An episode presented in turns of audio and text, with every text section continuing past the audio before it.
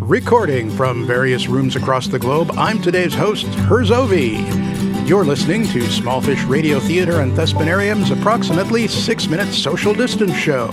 In keeping with the current state of things, expect the unexpected.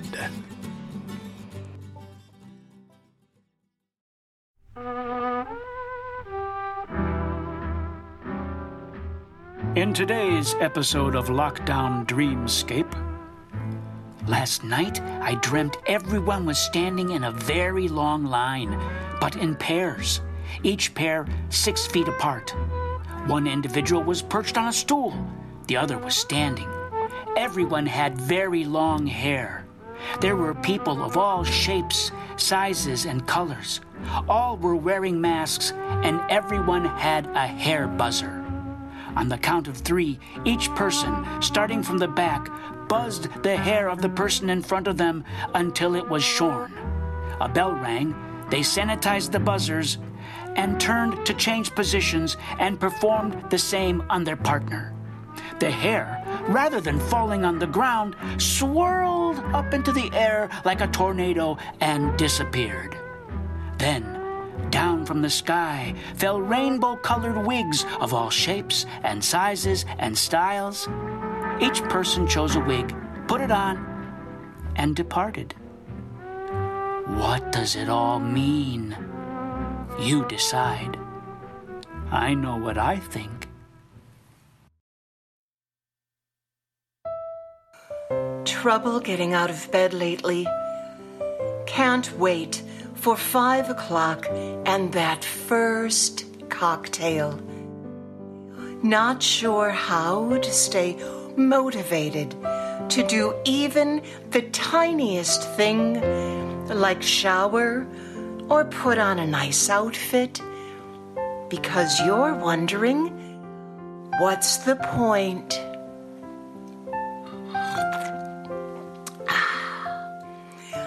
I used to be just like you. But now I start my days with What's the Point Elixir? Similar to the buzz you get with the first glass of wine or cocktail, What's the Point Elixir lets you feel like you're ready for anything at 8 a.m.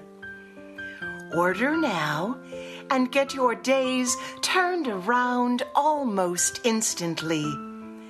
Because who are we kidding? Time no longer has any meaning anyway. In four great flavors beer, wine, gin, and my favorite, breakfast tequila operating heavy machinery, including motorized vehicles, the vacuum cleaner, and the washing machine. Not recommended. Attention, Mr. and Mrs. America and all the ships at sea. Baseball is returning to the American apple pie landscape. That's right, baseball. So, what a better way to welcome baseball back than with a few baseball quotes from some baseball players? Reggie Jackson commenting on Tom Seaver. Blind people come to the park just to listen to him pitch. Mickey Lolich of the Detroit Tigers. All the fat guys watch me and say to their wives, See, there's a fat guy who's doing great. Bring me another beer.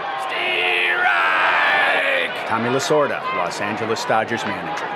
I found out that it's not good to talk about my troubles. 80% of the people who hear them don't care, and the other 20% are glad I'm having them. Oh! Al Hrabosky, Major League relief pitcher. When I'm on the road, my greatest ambition is to get a standing boo.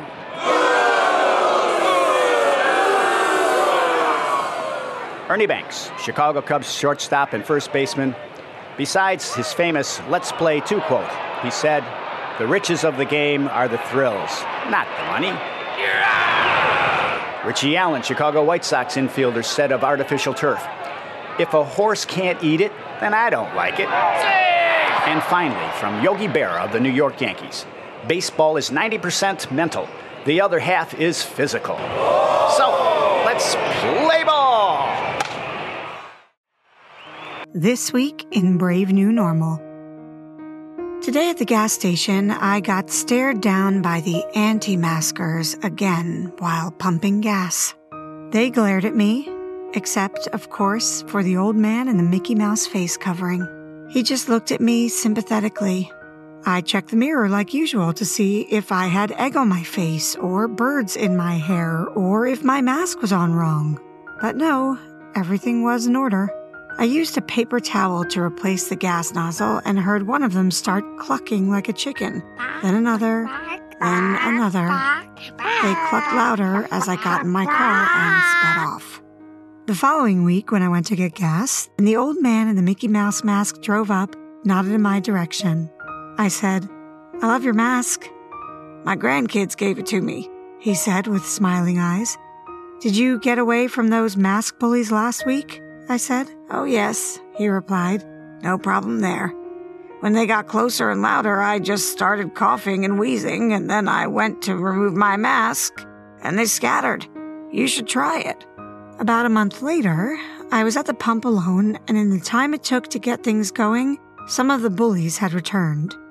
Soon the clucking began, so I cleared my throat once, twice, and then as fate would have it, I let out a huge sneeze. I followed that up with a coughing fit that would make any bystander call 911. I moved to take off my mask as I walked toward those bullies, and they scattered to the wind like milkweed. In their rearview mirrors, one would hope they could see me performing the chicken dance as they drove off.